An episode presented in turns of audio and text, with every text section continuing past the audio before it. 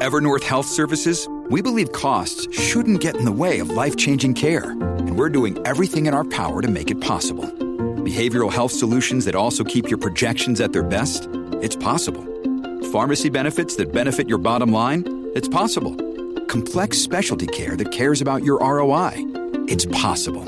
Because we're already doing it. All while saving businesses billions. That's Wonder made possible. Learn more at evernorth.com/wonder. Welcome to season 2 of Creepypasta Myths. I'm your host Andrew. I hope you enjoy tonight's creepy reading. Let's begin. This episode is brought to you by Shopify. Whether you're selling a little or a lot, Shopify helps you do your thing, however you cha-ching. From the launch your online shop stage, all the way to the we just hit a million orders stage. No matter what stage you're in, Shopify's there to help you grow. Sign up for a $1 per month trial period at shopify.com slash special offer, all lowercase. That's shopify.com slash special offer. Mr. Smile, written by Alice Thompson. It was in early November of 1997 that a series of very strange sessions led a child psychologist in Maine to contact the authorities. It began when a patient of his began to tell him about one of their friends. This friend being imaginary as far as both the psychiatrist and the boy's parents were concerned. He called his friend Mr. Smile and would talk about him at a great length during some sessions. The boy called him Mr. Smile, both because he would always be smiling and because when he was around the boy, he said everything felt happy. He said that there was a feeling of everything being okay. The boy in question was being treated for serious issues due to his anger and depression. But when Mr. Smile was around, he said that all of that anger and sadness seemed to just disappear.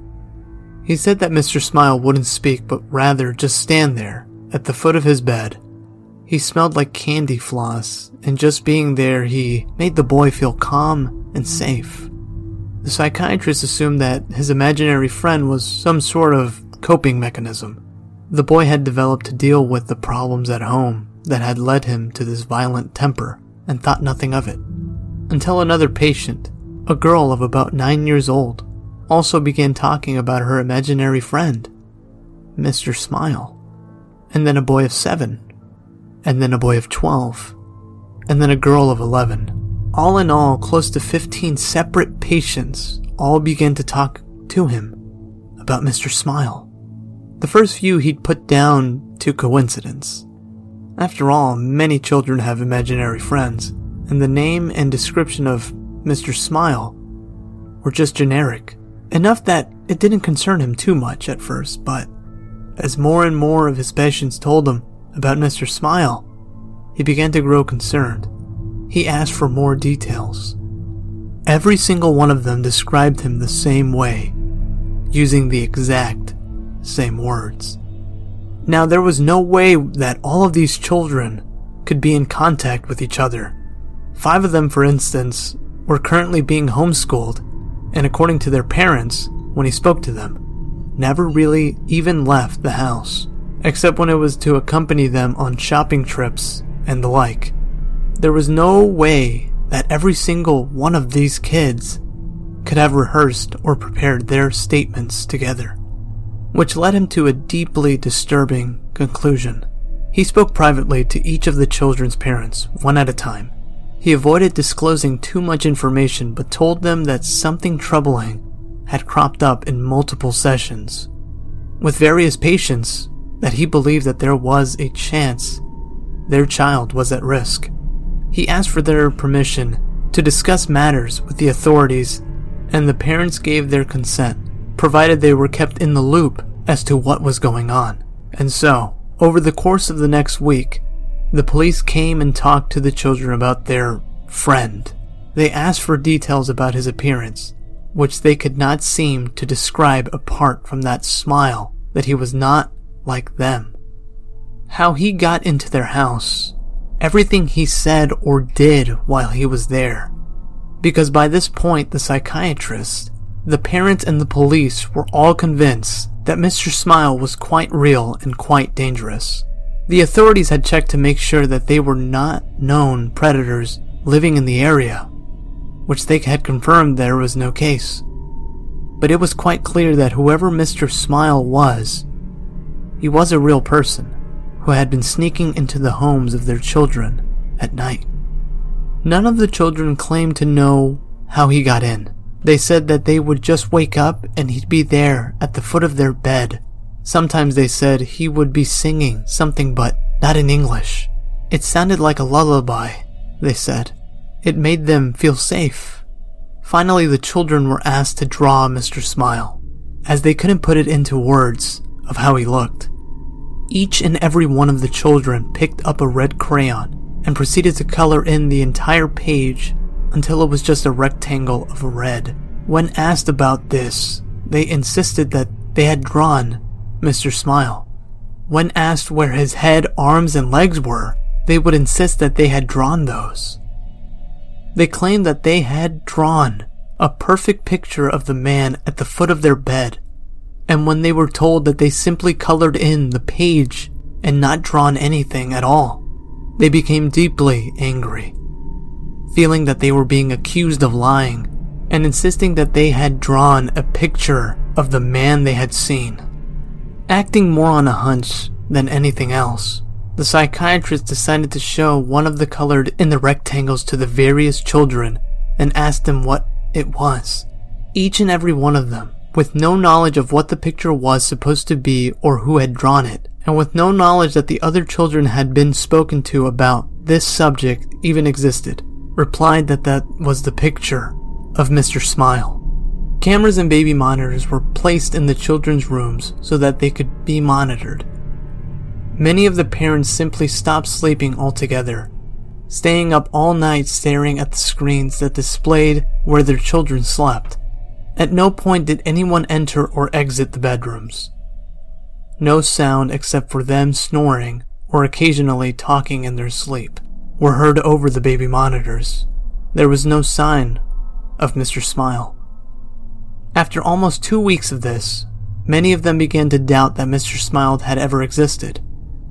Other psychiatrists since have put the whole thing down to some strange shared delusion that while it couldn't be explained, yet did not have any basis in reality.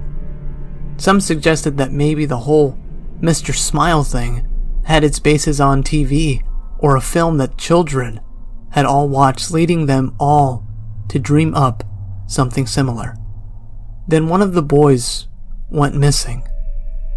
The camera in his room had gone dead at around 2 in the morning. His mother had run to check in on him, only to find his room empty. It had literally taken her less than a minute to run to his room. There was no possible way for him to leave or to be taken and be out of her sight in the time it took her to leave her bedroom and run towards his, but he was gone. She said that there was a smell like cotton candy in the room. The search for the boy turned up nothing. No one had seen anything strange or unusual around the room or the home before or during the disappearance, and no trace of him was ever found. It was less than a week later that one of the girls who had spoken of Mr. Smile vanished as well. Then another, then another of the boys. One by one, each of them began to disappear until only four remained. The four remaining children began to talk about how Mr. Smile and his friends were going to take them away soon. When asked about these friends, they talked about how Mr. Smile lived with the other smiling men in the happy place, and that he would take them there soon. They said that there were a lot of people there already, and that in the happy place, everything was beautiful. They said that they knew about it because Mr. Smile talked to them in their heads, because he couldn't talk like other people and that he would show them pictures in their heads of the place that they were going. Things began to get increasingly disturbing. After a few weeks, the children began complaining about headaches and nausea. Their schools reported that they had begun to suffer hallucinations, and two of them started complaining that they didn't like the place that Mr. Smile was showing them anymore. One began screaming for half an hour, acting as if they were having a fit and screaming for the colors to stop, that the colors were horrible and that they needed them to go away. One of the children claimed that Mr. Smile was talking to them in their heads all the time now and was telling them things, terrible things, but that they couldn't talk about it, that they mustn't because then their parents would know about the terrible things too. The psychiatrist asked them to write down what Mr. Smile was saying, promising that they would show it to no one, managing to gain the trust of one of the boys enough that he agreed. The context of the book are known only to him and the authorities, but whenever anyone involved has been asked about it, they just get really quiet and quickly find an excuse to change the subject. The children stop sleeping. Footage from the security camera showing them sitting bolt upright, their eyes unblinking, just staring at the wall without moving or making a sound. Sedatives did nothing. One of the girls began cutting strange circular marks into her skin, while two of the boys ceased communicating in English altogether. The language they spoke was never identified, and despite numerous people being asked to listen to them, they could not translate what they were saying. By the start of 1999, all four of the children had vanished into thin air. There was no trace of who took them. Searches have turned up nothing to this day, with no indication of where they are or if they're even dead or alive. No suspects have ever been found either. All four of them appeared to simply vanish into thin air, much like the others, all of whom also remain missing. Their disappearances unexplained.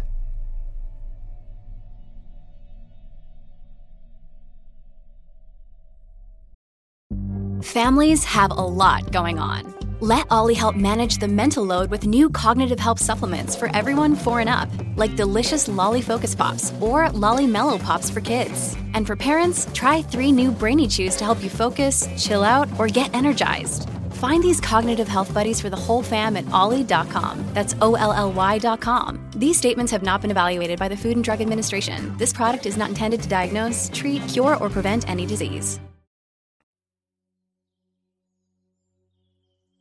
Thank you for joining me on this week's episode. If you haven't already, please subscribe to Spotify, Apple Podcast, or wherever you like to listen to. If you haven't done so yet, please do a review. It helps me out. Everything that I use is in the description below. Thank you again for listening to Creepypasta Myths. I'll see you guys next week with a brand new episode.